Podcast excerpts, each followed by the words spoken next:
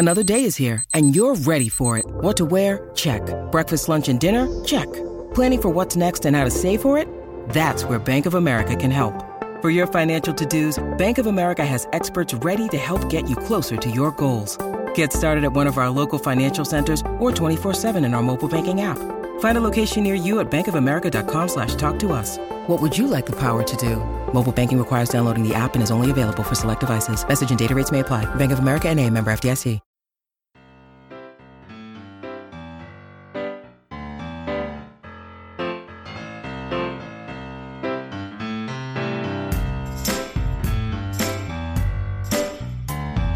Hello, good evening, and welcome to this week's Morning Podcast, the only rugby podcast that gives you the news, views, and opinion on the weekend's rugby action, all with a West Country accent. You can find us on Twitter. We are at Moreover Podcast, Moreover Rugby Podcast on Facebook, and you can find all of our podcasts on uh, Apple Pods, on the Google Store, on Spotify, and lots of other good podcatchers, especially Anchor, where you can make and produce your own podcasts if you wish. Um, we're back. I, th- I think this is Punching Chat 10. So that just goes to show how long this has been going on for. This is Punching Chat X.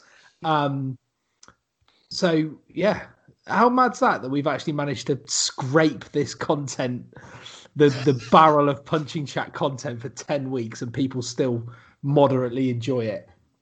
Um, we're joined obviously by the nicest man in podcasting, Ben Eustace, uh, the Chinese lensman who everybody Fuck loves. the, the curmudgeon that's a Chinese lensman.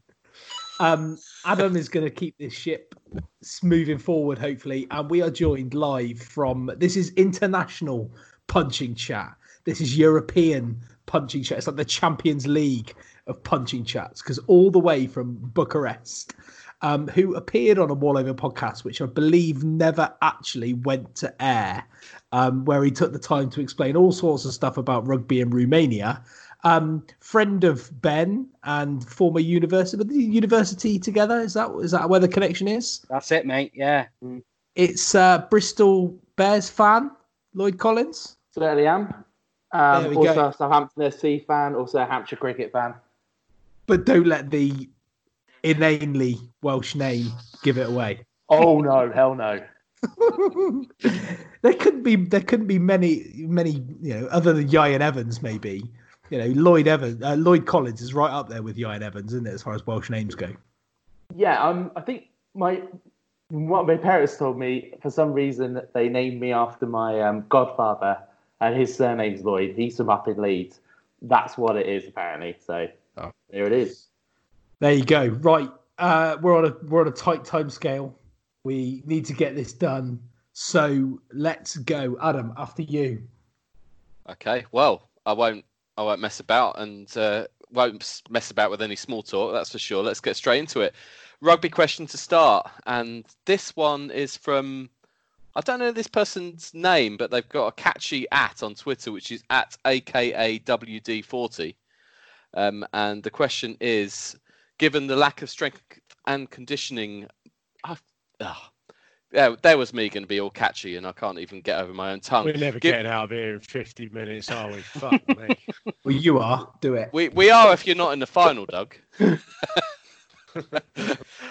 Given the lack of So Doug's at the final. if Doug doesn't want to get to the final and Russell's here, it could just be me and Lloyd straight away. We could say 50 minutes. Yeah, anything, yeah, you you're not getting out Stop of here. trying to make small talk and ask the fucking question. Ironically, that's what I was doing, and here we are. Given the lack of strength and conditioning monitoring during lockdown, that's actually really hard to say. Um, so I'm not going to say it again. Which rugby players may need more than six weeks? Oh Jesus! Let me do it for you. Which rugby players need more than six weeks to get fit? There you go. Thank you. Name Doug. a fat rugby player. Go. Yeah. Well, with that in mind, Russ starts off. well, I'm going to say that not one of them, because from what I've seen uh, in lockdown, is pretty much every rugby professional doing online fitness classes, Zoom meetings, and fitness stuff. Um, nobody's actually been throwing a rugby ball around, so they're all going to be in the same boat with dick fingers. And Kieran Brooks is still going to be a fat shit. So uh, you know, props are going to be props, backs are going to be backs, and it might be back to the the slightly more old school rugby where you can tell a player's position by his physique. Yes, yes, We all love those days. we do. All right, Ben. Um, this was a tricky question till this morning, and number one on my list was me. Um, um, Mr. Mr. Dan Carter uh, is making a comeback. He's 38 years old. He's been playing in Japan. He hasn't played a game of rugby since well before lockdown. So uh, he's if he's going to be playing Super Rugby in the next couple of weeks, he's probably going to need a couple of weeks to acclimatise. So I'm sure he will. yeah, I'm pretty. I'm pretty sure he will too. Okay, um, Dougie. Uh, Kieran Brooks. I know Russ started shouting my chips a bit, but did, if that fucker Still eat hasn't him. been, well, he's just been just just been getting. I've just got that.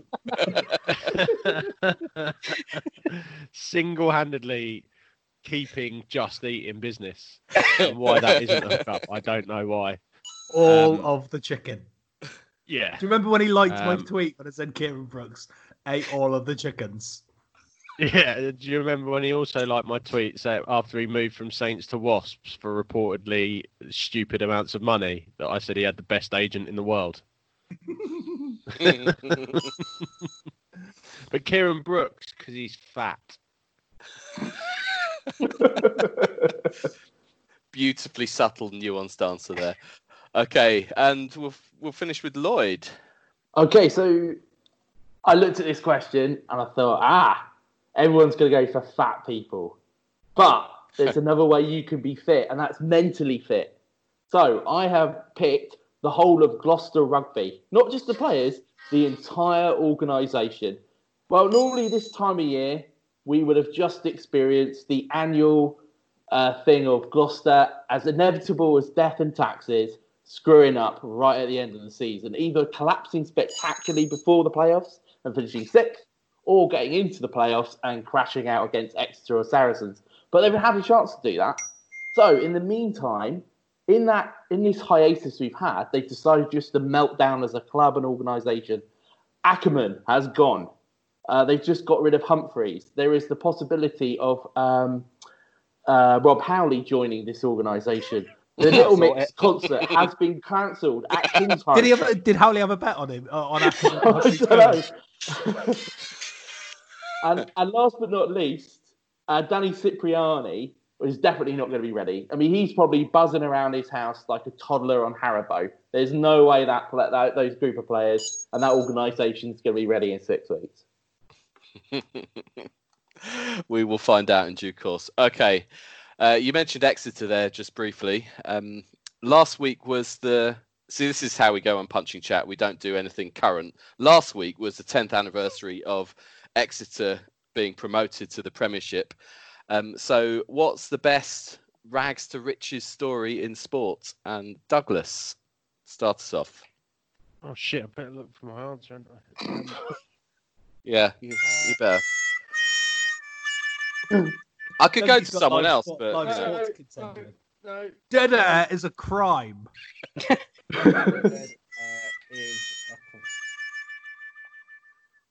I mean, I'm, I'm, I'll wait as long as you. It's fine.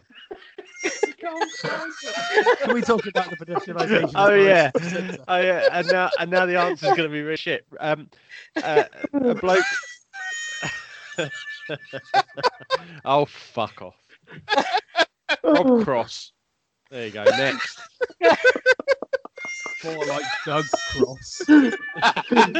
yes, yes. that was that was so good. And if you think it means you're getting out of the final, you might still have another thing coming. right, Lloyd. Okay, Beat uh, that. yeah. Well, I'll try. So uh, my my pick here is Nottingham Forest, circa late seventies, early eighties, a proper rags to riches story. So I'm going to take you back to 1975. Um, Brian Clough has just joined Nottingham Forest after the debacle at Leeds. He and um, Peter Taylor get together. They they round up a, a ragtag bunch of sort of pros that everyone thinks are past it, some promising youngsters, and they get promoted. Not only do they just get promoted, but the following season they win the league. Not only do they win the league that um, that season, they also win the League Cup. Following season, what do they do? They march through Europe and they win the European Cup. And what do they then do the following season? They reta- they may um, retain the European Cup. That is a proper rags to riches story. I would say that we'll never see the likes of that again. Uh, and as someone who's a Southampton fan, you know, um, I can only dream of, of my team ever doing that. But we're now in modern football where big clubs take all those good players. Clubs like mine, clubs like Nottingham Forest, clubs like you know Norwich, they're not allowed nice things anymore. They're not allowed to do have nice things in football. The big boys take them away. So go back, relive those amazing times. Um, if you've not seen the film about this, it's called I Believe in Miracles. It is a fantastic way to spend an hour and a half. I should point out that in Nottingham Forest's case, it's a rags to riches to rags story. Let's face yeah, it. but you know, there's a question there. I'll Yeah, stand by no. it. no, it's a good answer. I like it. Okay, Russell. Um, talking about well, sort of talking about rags to riches to rag stories, I want to draw your attention to a certain Diego Maradona. Um, what you might not might not know about Maradona is he grew up in the uh, in the the slums of Argentina in in a place called Villa Fiorito, where he shared a room with seven brothers or sisters. Um, when he was has a been toddler, Wikipedia again. no, he hasn't. But when he was a, when he was a toddler, Maradona fell into the family cesspit after losing his way in the dark. We've all done it. Fortunately, his uncle, his uncle found him. Right, so when he was a toddler, his uncle found him uh, screaming. He goes, "Di- "Diego, keep your head above the shit." Uh, and he was on hand to rescue the youngster. So you know, to go on to do what he did after nearly drowning in a cesspit as a toddler is uh, is pretty remarkable. And then he got his hand above the shit that was Peter Shilton. Careful, Yeah. Doug. You don't don't try and don't get yourself too many points. Um, 'cause you know what I mean. Uh, ben, finish us off, and I'm no Stop regret saying saying, it. that. No, Um, not going to. No- notably, you always ask Ben to finish you off. I'm only human, mate. I'd be surprised if it wasn't Phil. Obviously, yeah. Um, the crazy gang have beaten the culture club. So, uh, yeah, it's, it's Wimbledon. I I mean, this is rags to riches to Milton Keynes, really. um, so they were elected to the league in 1977. Um, they pinged- Elected to the league. yeah, that's how it worked back then. Yeah, you had to please the suits. Um, they uh, pinged around the bottom two leagues for a little while. Then they won the fourth in 1983, the third in 1984, the second in 1986, and then by 1988 they'd won the FA Cup, uh, beating Liverpool, who were at the time probably the best team in the league. This is the first sporting game I can remember watching, um, and uh, yeah, very rugged style, and they stayed in the Premiership very respectably until 2000. Um, apparently, they had it written in to cer- certain players' contracts that if they lost by more than four goals, they were contractually obliged to attend an opera. yeah. yes, that is superb. Um, yeah, I don't know if anyone saw the some of the match of the day stuff recently with the Gary Lineker and Ian Wright and Shearer. Um, and there's there's like a a top ten theme each week, but they pretty much just get together and have a natter. And they, I was surpri- slightly surprised they really weren't that complimentary about Wimbledon. Like they really, really hated playing them, and they had Yeah, a they hated an being roughed up, them. didn't they? 'Cause Yeah. Yeah, at exa- that- at exactly. that time- yeah, but you think in that time those players would have been used to being roughed up. Like everybody forgets, like Steve McMahon used to go around kicking people, and in that final, Vinnie Jones nearly decapitated him yeah. in the first thirty seconds. And he was whinging about it, but that was what he used to do. He was he was a, an enforcer, a hard man. I, I think you know it was just unfashionable, wasn't it?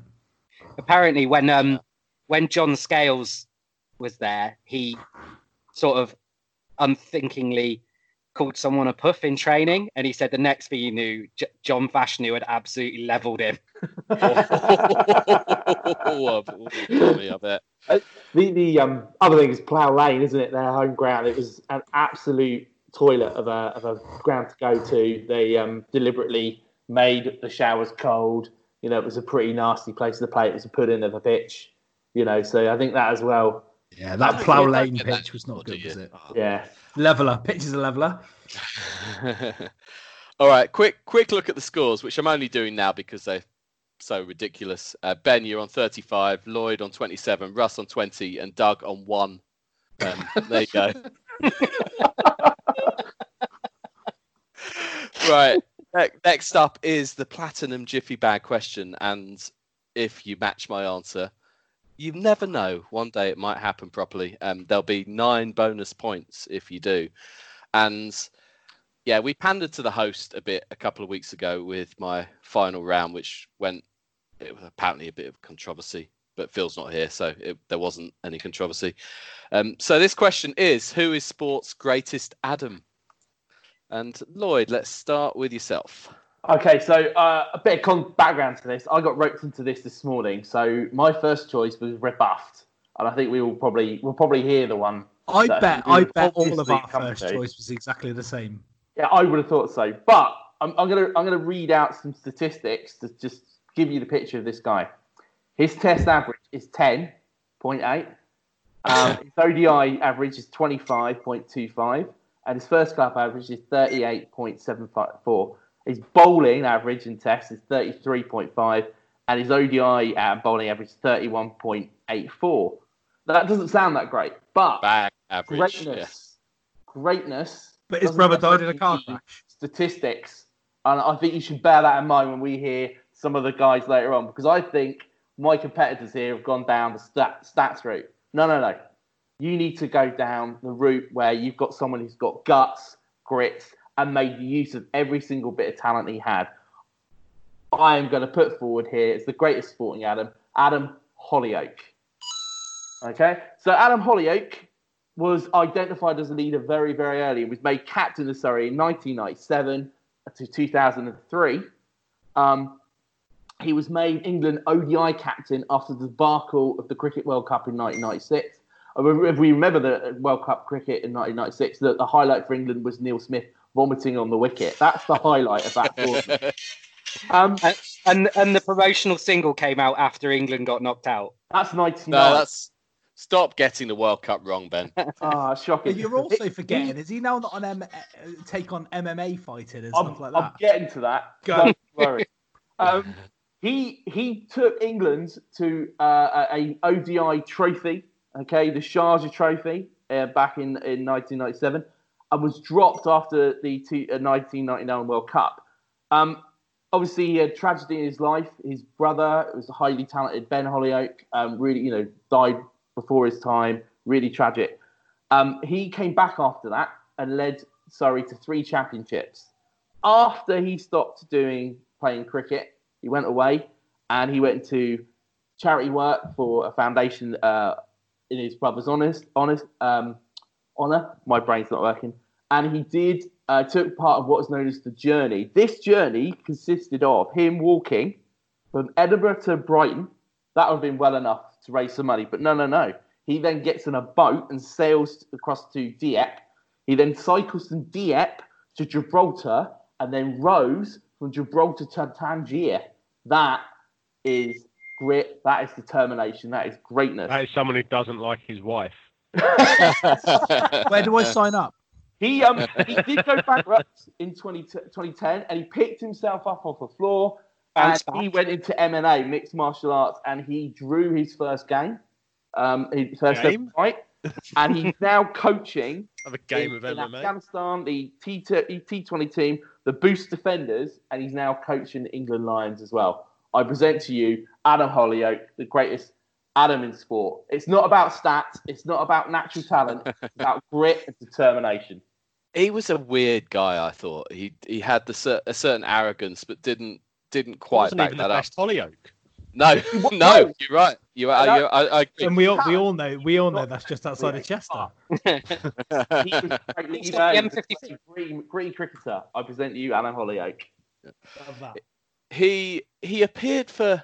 He played for Surrey his Yeah, almost his whole career, um, except he he rocked up for Essex to play T20. I think after he'd retired, he came out. He thought I'll have a have a go at this. Um, I, I haven't looked this up at all. It's just off, off the top of my head, but this is how my brain remembers what he did. His first innings, he came into bat. He hit his first delivery for six, and I don't reckon he faced more than three more balls for Essex in his career. That was it. Was that was it? Um, just yeah, turned up, cashed his check, on his way again. he, he played three games for Essex in T20s. He he played in a charity match and, and hit a few and, and took a few wickets. Thought I can still do this. So rocked up at Essex and they threw him a few games. Yeah, um, lovely stuff. Right, uh, Russ, go next. Sports greatest Adam.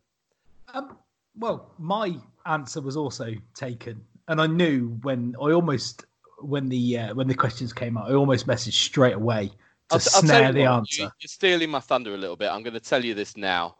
Adam Gilchrist was the golden on no platinum jiffy bag answer, and all of you wanted it, and only one of you is going to get it. So you can all have nine points. Now, shut up. Now, give us your other answer, Russ.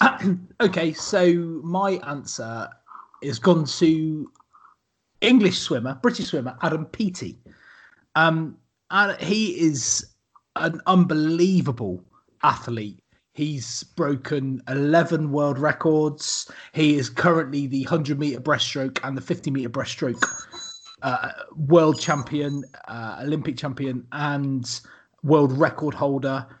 He has dominated the field for quite some time, and you know, in a very small field of athletes. I don't mean swimmers. I mean successful Adams. He is uh, right up there. Very good. Uh, okay, uh, Ben. um, so um, let's let's start with four Super Bowls um, and a very strong beard. Um, a man that kicked 599 out of 715 field goals. Good stats. Um, Adam Vinatieri, who uh, is still playing at the age of 47. So he was born in 1972, which, for context, is the same year as Dara Ó Briain. Um, but he's, he's still playing. He's still playing um, top class sport at that age. Um, for con- for further context, in an NFL um, light, that is the same year that Drew Bledsoe and Jerome Bettis were born, um, and also uh, the great Aftab Bus. Habib. ben, I think Ben needs to contribute to uh, Wikipedia at the end of this uh, this show. Oh, absolutely. But that's what else are we going to use? All right, um, Doug, give us the answer that you got in Well, with 1st I'll- and we were I'll waiting you, for. I'm not. I'm not even. No, I'm not going to do it. I'm going to change my answer. um, I want to take you back to um, a long way back in history. Actually, we're going to go. Um, This is the Garden of The Eden si- because there was an Adam there. yes, we we are going back to the sixth day of planet Earth.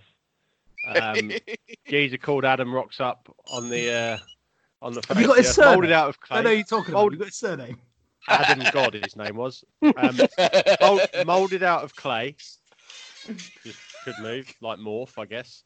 But Where is this conquered.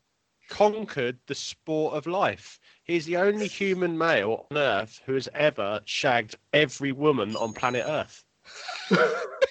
He's just defeated the game of life. And for that, not. yep, he is sport's greatest Adam. I, and I had and had a chat with a snake. Yep. Oh, that bloody snake. Never wears any clothes. Never see his willy though, do you? um, I'm going to point out that while Adam Gilchrist was the platinum jiffy bag answer and clearly sports greatest Adam in almost everyone's eyes who has eyes, um, he's not the Adam that has the highest test batting average for Australia. Oh no. Who would that be for a bonus point? The highest what? Sorry. The highest, the Adam with the highest Test batting average for Australia. Ant. you can have a point for that anyway. Uh, Uh, Voges? Bradman. Yeah, it's Adam, Adam Voges. Adam Oh, Voges has, and wait for it. Yeah, but he didn't. He didn't. He play like twelve Test matches, and He then played. He played twenty Test matches, and he has a But batting average of sixty-one point eight seven. Yeah, but he, he started playing Test cricket at the age of like thirty-seven or something, didn't he? Yeah, He was played, ridiculous. he played in the 2016 Ashes, didn't he? Was it 16? 15, Over here. 15. Yeah, he did. Yeah, yeah, he did. Um, The I think Ashen he Age. Just another point. Just, just, uh, just another point on our boy Adam. Um, qualified for the Paralympics as well until God saw that what he'd done actually made walking difficult, so separated Adam and uh, Eve because they were originally created back to back. Oh boy, Adam. Uh, sorry, Doug. I had to give you lots of points for that. Um, I mean, it's a it's terrible shit answer, but it really made me laugh. So there you go. Right. um, the betting industry has been in the doldrums recently, as we know. Um, but in the interest of helping those lovely people out, what sporting bet would you like to place on events of the next 12 months? Obviously, please gamble responsibly, and when the fun stops, stop. We have to say that legally. Um, ben, start us off. Um, to be honest, at the moment, I think all bets are off. Um, we've got no crowds, which I think will change change the way teams play and and the way home and away games work. Um, there's back-to-back test matches coming up, and those were always weird with results. And there could be another lockdown any minute, so you don't want to be betting on a season. Um, so I don't know the way this year's going. Um, Trump being crucified live on TV from Fenway Park, hundred to one. I'll put a quid on it. Who's who's taking that bet? Trump Okay. crucifying someone in Fenway Park. That's That's That's that's, evil. that's, like that, isn't it? closer to even, Tra- isn't it? Yeah. trading at 101 on Betfair, apparently. All right, Russ. Um, I want to put a small bet on the Lions beating South Africa 3 0 next summer. I think of all the teams in yes. world rugby, um, the home nations combined can create a test team to beat South Africa. South Africa's game plan is is very simple and but extremely effective.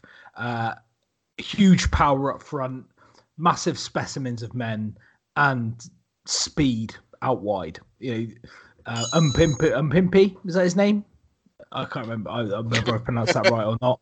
Um, the guy, the guys they've got on the wing are absolute rocket fuel. They're their nines are tenacious and they're quick. You got Ryanak and, and Faf. Um, and then you got the likes of de Allende and stuff in the centres.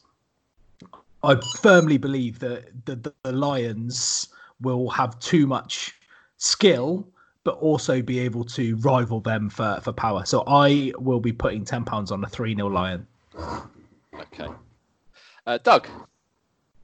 Uh, I'm going to go for the bet that I think would make you the most money, and that would be that the Kansas City Chiefs will go 19 and 0 and be only the second team in NFL history to go undefeated throughout the course of a season.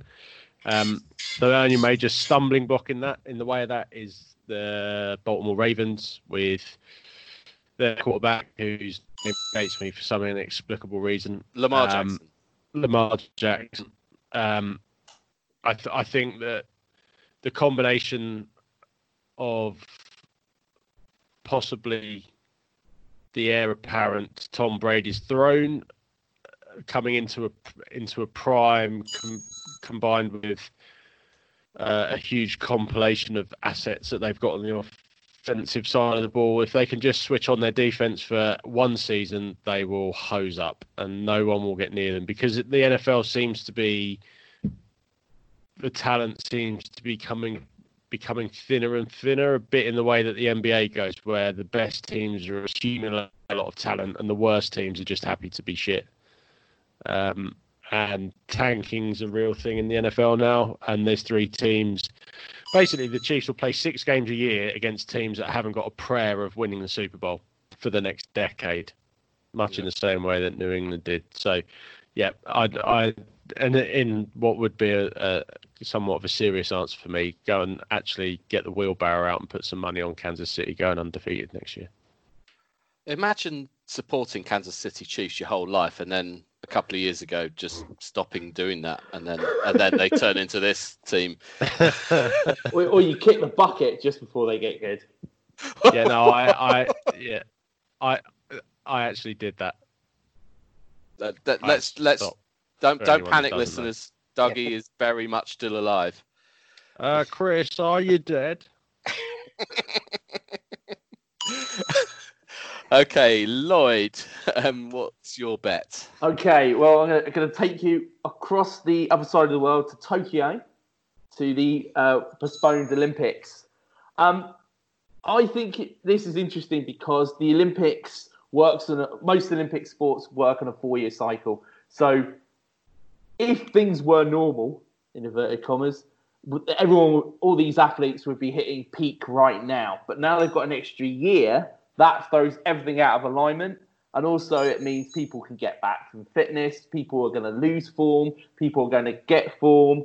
Um, and, and it's going to be down to probably quite a lot of um, teams and organizations getting their prep right is who's going to win a medal. So, with that in mind, if you were looking for a flutter on this, these are some of the things to look out for and maybe put some money on. Number one, Dina Asher Smith, the amazingly talented uh, British runner. Um, this is a girl who not only is an amazing runner, a world class runner, but she also got a first in history uh, from, I think it's UCL, uh, whilst doing all this. King's College London. King's College, sorry, yeah. Think it was a decent university, not like our, our terrible party uni we went to.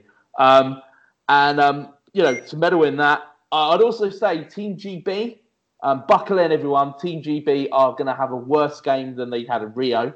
Okay, and I reckon they'll finish outside the top five because Russia's going to come back as a competitive nation.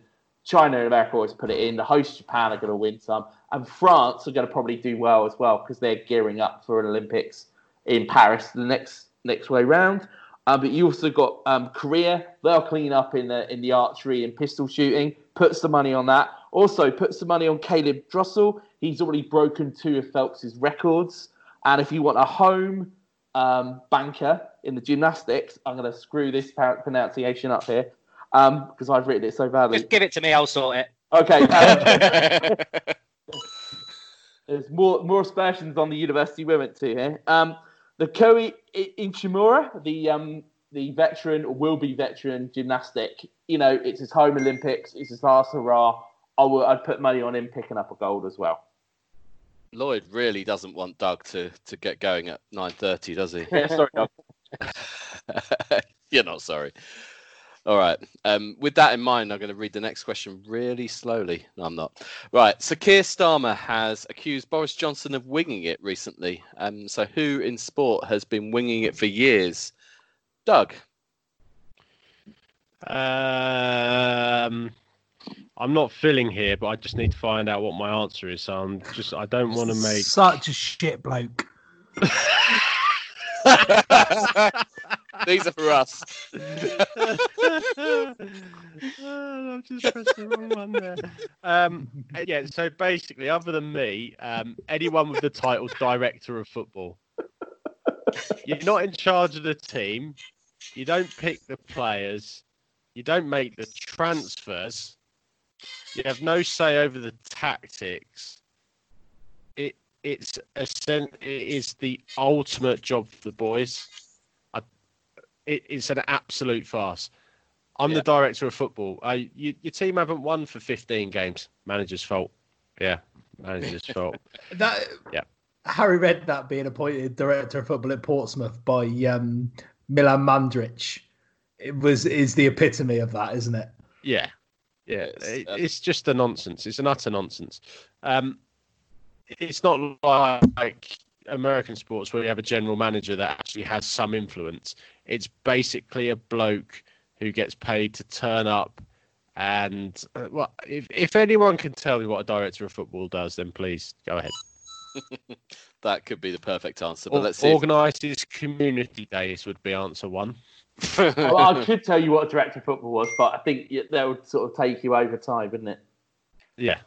Oh, well, yeah.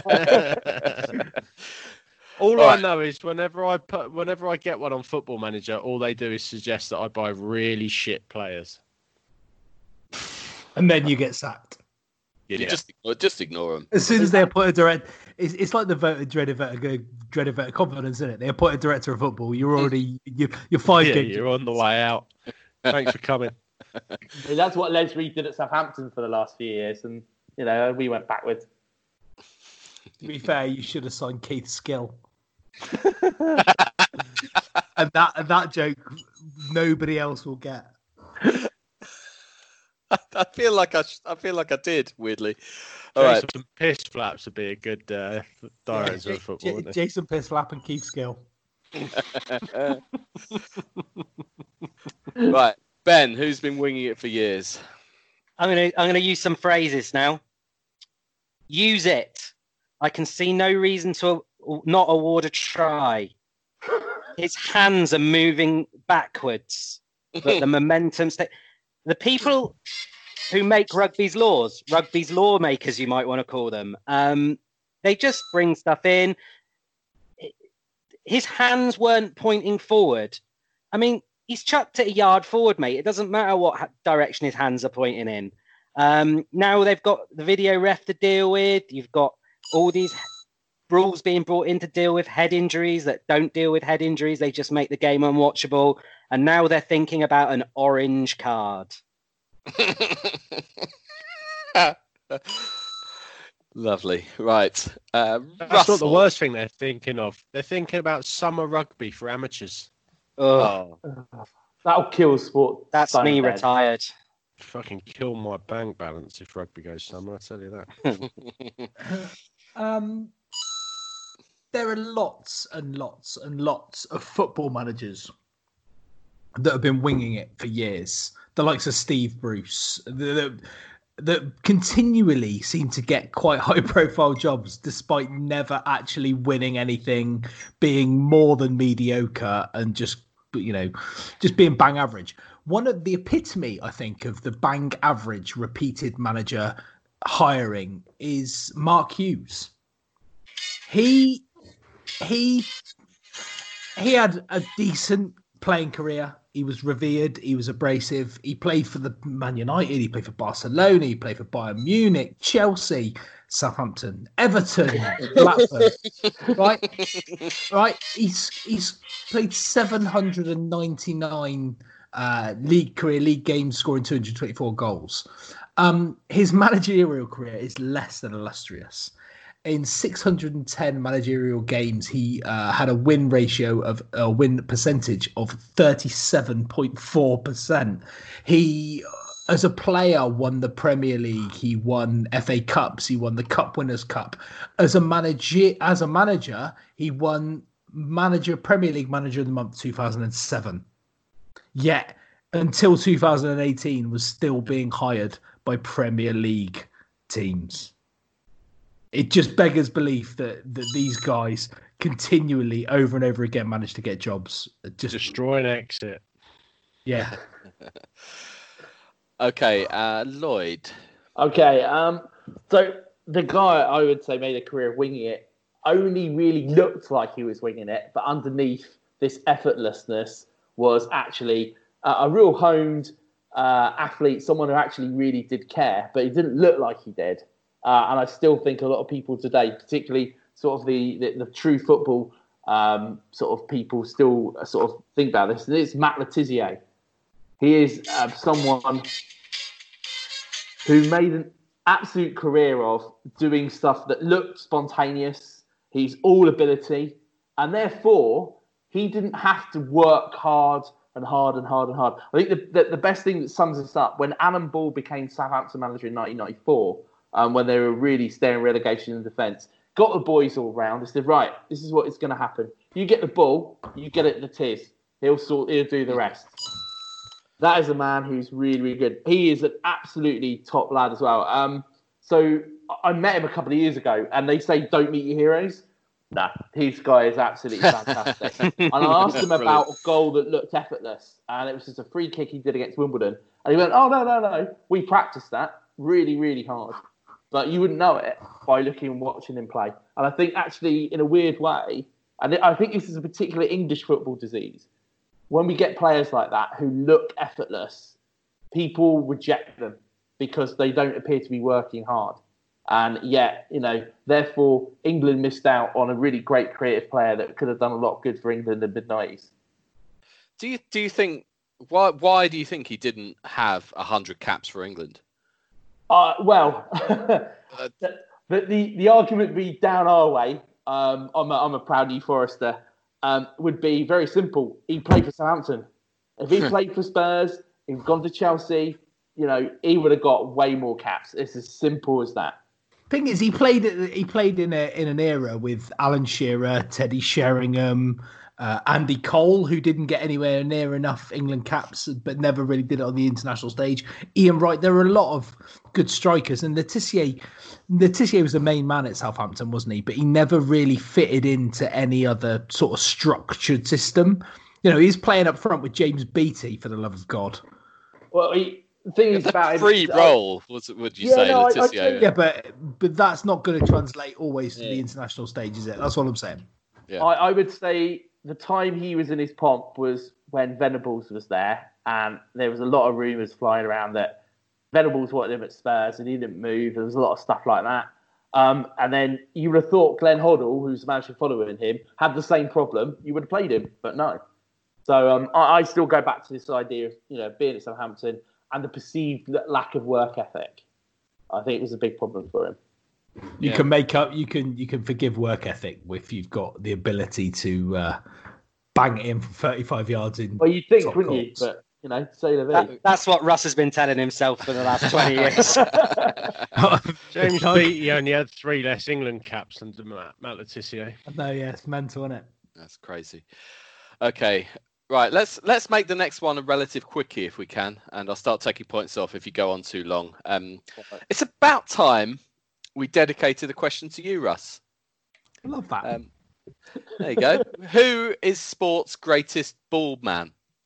Um, ben, start us off. Um, I, I thought I'd go for sort of an old school baldy. So from before the time when um, shaving your head became sort of socially acceptable, um, you, people used to get a good fringe. Um, so I've gone for um, Jordan Lechkov from the great Bulgarian side of '94. Scored the winner against uh, Germany. did he knock have the little? Did he have the little island on top Yeah. there? he effectively had a fringe around the side, a little island on the top, and more hair on his eyebrows than his actual head.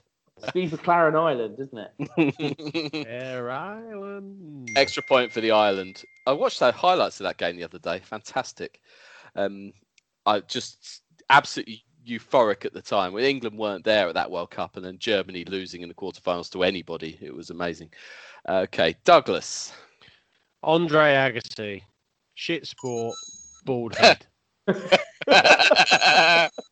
Extra point. Me- mediocre wife, okay, Lloyd. but she was good at tennis. Um, okay, so uh, my my greatest baldy of all time is Joanna Rowsell, and uh, I'll tell you for why.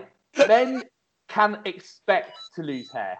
This this um this athlete, she suffered from alopecia at the age of ten. And I, I, I teach secondary school, and, and throughout, particularly my early part of career when I taught in England, um, you know, if uh, girls' self-esteem was always, you know, really low. So imagine going through those formative years with without that hair. But no, she picked herself up. She got out on a bike track and she was exceptionally fast. She was really the anchor of the pursuit team that won the Olympics in 2012, 2016. When she retired, she said this, and I quote: "The decision to step away has been the hardest thing I've ever had to make. I believe I have more to offer the world." That's what she said as she retired. She's not done yet. She gets she. I wasn't sure whether you were going with a piss take answer there, or you No, actually went absolutely you not, went the no. correct way. I love that. That was superb. Um, right, Russell. Um, firstly, I just want to take slight issue with Lloyd's answer because the question is sports the greatest ever bold man. Um, but we'll leave it there. Yeah, yeah. Well, Um, whatever. Very quickly, uh, sports greatest ever bold man is uh, Pierluigi Collina, the the arguably the scariest official ever to uh, to grace a football pitch. Had ultimate and complete control of pretty much every football match I ever saw him officiate. The players never seemed to mess with him. They never seemed to uh, answer him back. They never seemed to engage in debate with him. He made his decision. He stared at them like he was a whiting that had just been pulled out of the deep depths of the ocean. And uh, yeah, they just carried on. And probably the best uh, football official ever to have officiated the game. Completely hairless. Completely I, hairless. I imagine head to toe. I assume, but you know, I Definitely. couldn't say for certain. Right, that let's- uh, on the last show? smooth. Completely hairless. They, they tried to Shut get up, him to shut um, up, smooth dick. They tried to get him to um, referee in the Premier League, didn't they? After he finished in Italy, and he, he didn't bite. It's just a bit odd. Oh, But, um, isn't it? Not yeah, it'd have been good to see him over here. All right, I'm going to shock you now, Russell. You're in the lead on 100 points. Um, Lloyd's on 93, Doug's on 85, Ben's on 95. Um, any other business time? Um, Doug, start us off just in case you have to Yeah, leave. because then I'm going to bolt. Um, it's my mate's 40th today, and I forgot. So I'm a good pal. Um, so, you know, as if lockdown wasn't a big enough piss take, I uh, got offered my first job since the lockdown happened. I think you can all guess what it was. Well, well, well, How is Tashkent at this time of year? Tash Kent, I think I went to school with her. Capital of Uzbekistan, I think you'll find. Hmm. Sorry for ruining, Um, ruining yeah. fun with accuracy. Not So funny. that's that. It's accurate. Um, yeah. Uh, luckily, it got rescinded. The offer got rescinded about five hours later as they overbooked, so I don't have to. I don't have to put myself through. Um, gentlemen, it has been a pleasure. I must go and be a somewhat better friend to my friend than I've actually been. Um, in a, oh, just one more thing. I, as part of my job as a landscaper today, I had to move a very rich person's pile of compost that had obviously been decomposing in the corner of their garden for about 15 years. Uh, we filled up an entire skip with the best quality compost I've ever seen in my life, only for the wife of the family to drive up at the end of the day and unload a 60 litre polythene bag full of compost she'd brought from home base.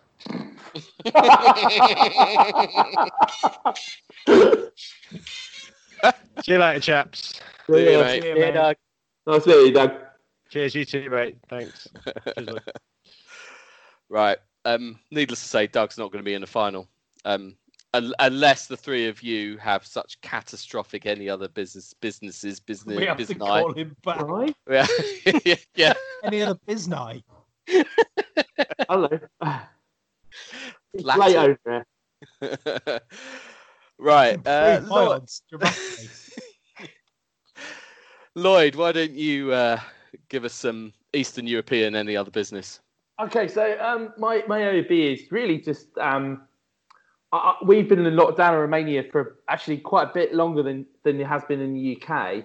Um, so I um, when they I work in an international school, and in February we got quite a lot of Chinese kids that were coming back after New Year's, and we're like, oh, hang on.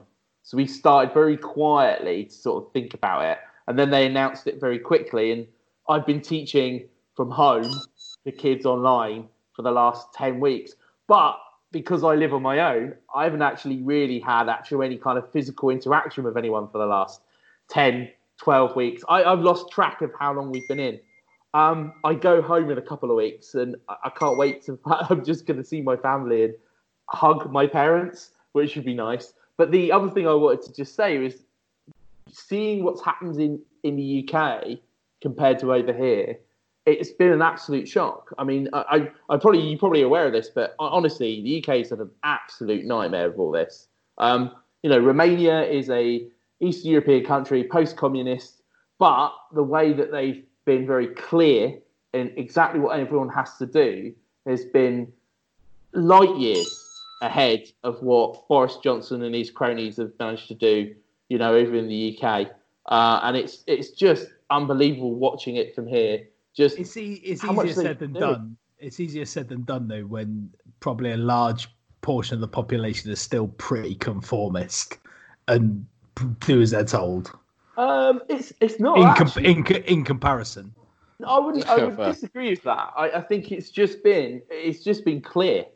Um, they've said this is what's happening. You, you, you're going into lockdown. Everyone's in. Um, I, I live I live bang in the middle of the city, so most of the the day there's a lot of cars going by. But for, for weeks and weeks and weeks, it's you could you could hear the birds, you can hear everything out there. I mean, it's been properly in lockdown, and the way that they've gone back out of lockdown has been really clear and systematic and made sense and it's just been because what they've done is just the, all the communications run through the president. He's the one that's been announcing it. You know, anything, any disagreement that's been hammered out before they announce to the people. It's just been, in terms of communication, so much more clearer, and that's been what's happened. They've been, you know, pretty pretty big on on on finding people. The police have made lots of money through fines, and there was a lot of discontrol, you know, disquiet about that. But uh, I wouldn't say, you know, the people in Romania are more conformist than anyone else. You know, I, I think it's just been it's matter of, of, of that communication. But seeing what's happened in the in the UK from afar, it's been a real eye opener. I would say in general the population. You you know it a lot more than I do, Lloyd. So I'm, I'm I don't really want to you know cast aspersions or go into it too different. But historically, the the populate the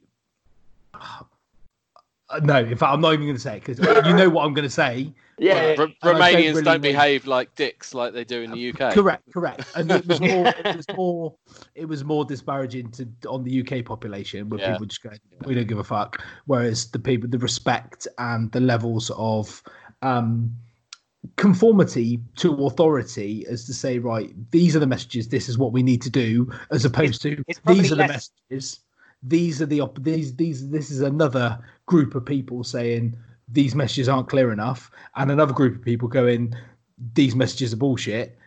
It just makes it makes a mockery of the whole situation. Whereas if you've got a a system where people are able to have clear and consistent and con, uh, transparent messaging, then it makes it a lot easier to follow. It's Yeah, probably well, I less. think you just um, made my point for me. yeah, Yeah, it's no, probably- hundred percent. I'm with you. I'm not. I'm not. I'm not. Yeah. the- I'm hundred percent agreeing with you. It's just. yeah, yeah. this it's probably less um it's probably less conformity rather than uh le- it's not so much that it's mo- they've got less of a ingrained sense of entitlement that Yeah, seems hundred. Yeah, Yeah. to be that, in that's a country that's a much better I- way of putting it. From here, and I don't know whether you you'd agree with this. It was VE Day. It seemed that everyone in the UK seemed to be working fine. Yeah, they were behind, but then v, VE Day happened, and it, it seemed to me from from here, and actually a lot of other expats that I've sort of been talking to, that everyone just kind of went mad. Oh well, VE Day, let's all have a party, and then from there, it just seems to have just gone downhill. yeah. you, could, Um, you could say that about britain since the actual vdp Well, yeah, you could, could you? All right, where where on earth are we? Right, Doug's gone, Lloyd's gone. Uh, ben, any other business? well as, as it's been uh, some fairly um important subjects in the last two or three minutes i'm going to keep it up there and, and i'm going to talk about my hair um so Fuck. He why are you says stealing wearing my a any- Why are you stealing my any other business, mate? So um, at, at the start of uh, towards the start of lockdown, uh, my hair had already got quite long, and um, we did a little homemade hair cutting arrangement of a grade one up the sides, and the top stayed on, and it was all right. And then we went with it, and lockdown lasted longer than we thought. And yesterday we tried it again, but the hair on the top of my head got so long that I looked like Bert off Sesame Street. so at this point we decided we'd have to remedy it and and more clippers came out and more um guards on the clippers came out and uh, at at some stage it was like uh, in the simpsons when mr burns tells that guy to cut his sideburns um so so long story long story short i'm wearing a hat a lot at the moment Fair enough. Okay, Russ. Any other business? Um, Talk about your hair. well, yeah, that's that done. Don't take long. Um, I I've toyed and wrestled a lot of my ear business today to the point where I'm I can't really submit one because I'm so exasperated. I'm so annoyed with well, just everything in general at the moment. Like I'm I'm pretty angry, but just internally, and I've got no reason to be, and I've got no. I think a, got- a lot of people feel like that at the moment. That's it's just... really odd. It's really odd, and it's just it's not a nice feeling. And you know, I'm not. I will, as you well know, make jokes about any subject. I, I've got no problem saying stuff that often doesn't need to be said. Um, but at the moment, I'm I'm struggling to even you know make make a ill judged joke out of stuff. even, even since Madeleine McCann's been back in the even news. even since some German pedo is now been accused of, um, you know, saying Madeleine McCann, and you know, apparently it's what. In fact, no. Here we go. Here we go. You've just given me something. Strap in. right, shut yourself in. They, how have they just discovered in the last however many days that there was a convicted German paedophile living, who appeared to be living in Praia da Luz at the same time as Madeleine McCann went missing? Is this just a, is this a made up link, or are they just, you know, are they just shoehorning some German pedo into the frame because they've got nothing else? I am, you know, how quickly coronavirus seems to have been forgotten for a couple of days because of all the other stuff that's going on in the world. Social distancing apparently in some areas doesn't seem to mean a fucking thing anymore because literally nobody gives a fuck. Um, if everybody in the world just took everybody else on face value when they meet them, don't don't judge them, don't cast aspersions. I know this is absolute utopia and even easier said than done, and I've just called somebody I've never met a German pedo, um, which I'm well aware is hypocritical, and I'm, I'm wrapping myself up. Isn't he but convicted? He is convicted. He's yeah. con- so I think you're, you're fine there, I mate. say, Okay. yeah. Sort the lawyers on I'll, get, I'll, I'll give you points. I wasn't But- sure if I but- should, but you know, but- there we go. but how how easy would would life be if we just you know just approached it and gone you know what you don't have to come into my like, do you remember personal space do you remember when personal space was a thing get out my personal space Yeah, three weeks You know, ago. pers- three- but, but even before coronavirus just a bit of personal space give me some personal space surely that's all everybody just needs to instill now with with coronavirus isn't it just give me a bit of personal space away we go let's move I've- on I, I miss when everyone was arguing about the colour of the UK passport. I miss that. Yeah, that that the world was a fantastic place back back then when we were it arguing wasn't about. was it let's be No, honest but it's got it was worse. a shit It's place then. definitely- It's a shit place now. It's good, definitely got worse. On a lighter Alright. note, I've had my garden semi-landscaped, and uh, it wasn't Doug that did it, so that's a pass. Points for that. Um, without looking at the scores, Doug, are you are you still here? You you what what's that you say? You think Saracens should be awarded the Premiership? Do you deny that? he doesn't deny it. He's not I, denying it. I think his, his silence speaks volumes. Um, anyway, he uh, he is in last place on 94 points.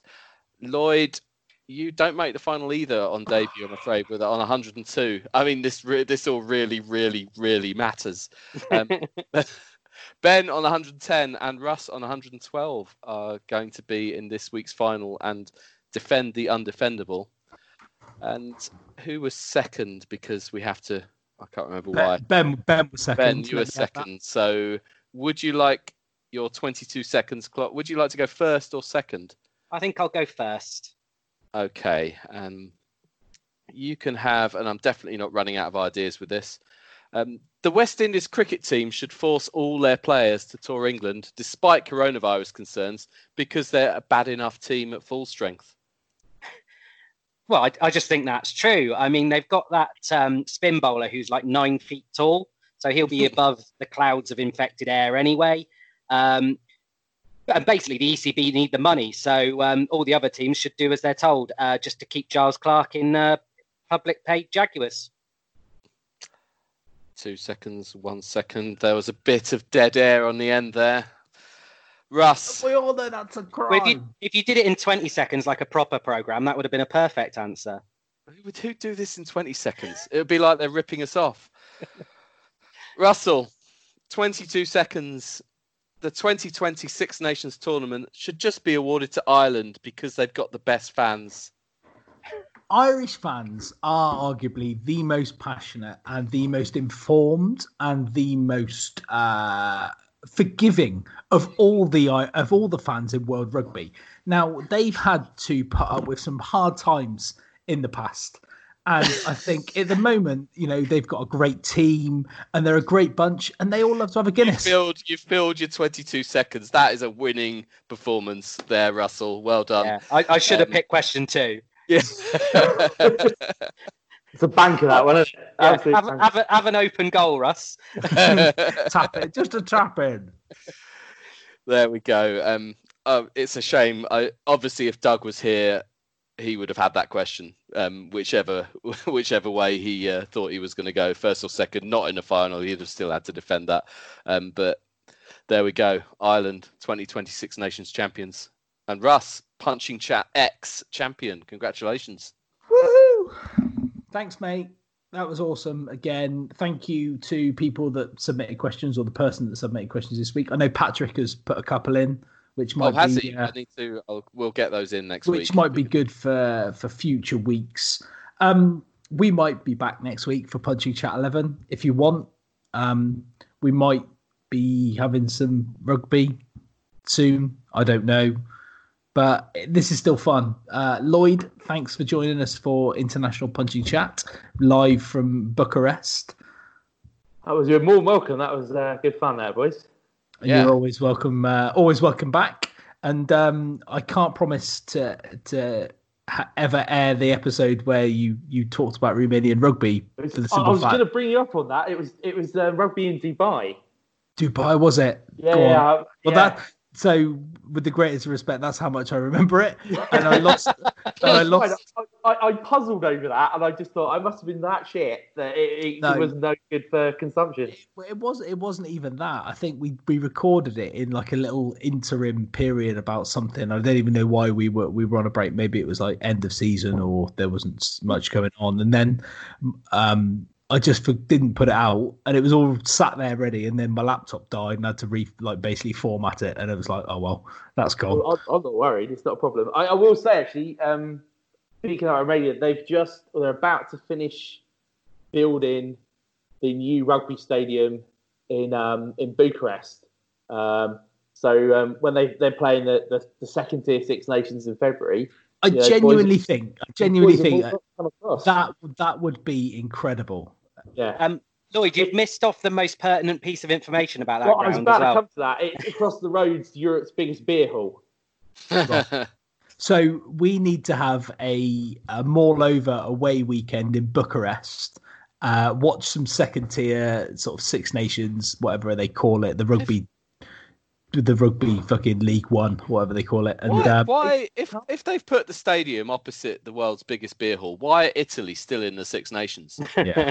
and also, I, I know the uh, the Egg Chasers do their their European tour and stuff. Maybe we should invite anybody who listens to All Over. And if you've got this far and you're up for a weekend in Bucharest next year, Russ, he said the world's biggest beer hall, not the world's smallest.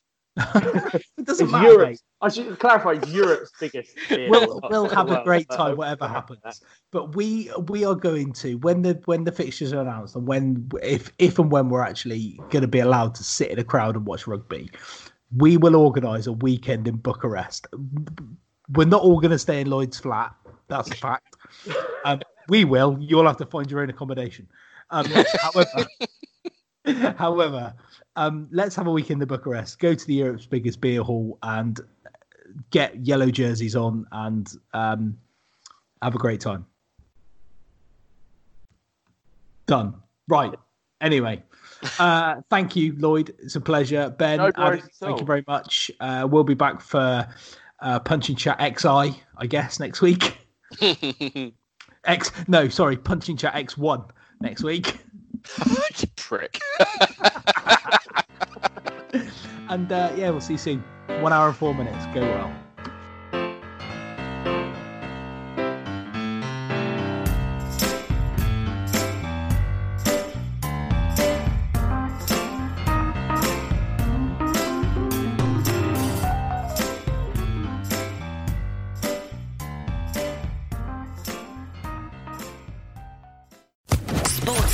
Podcast Network.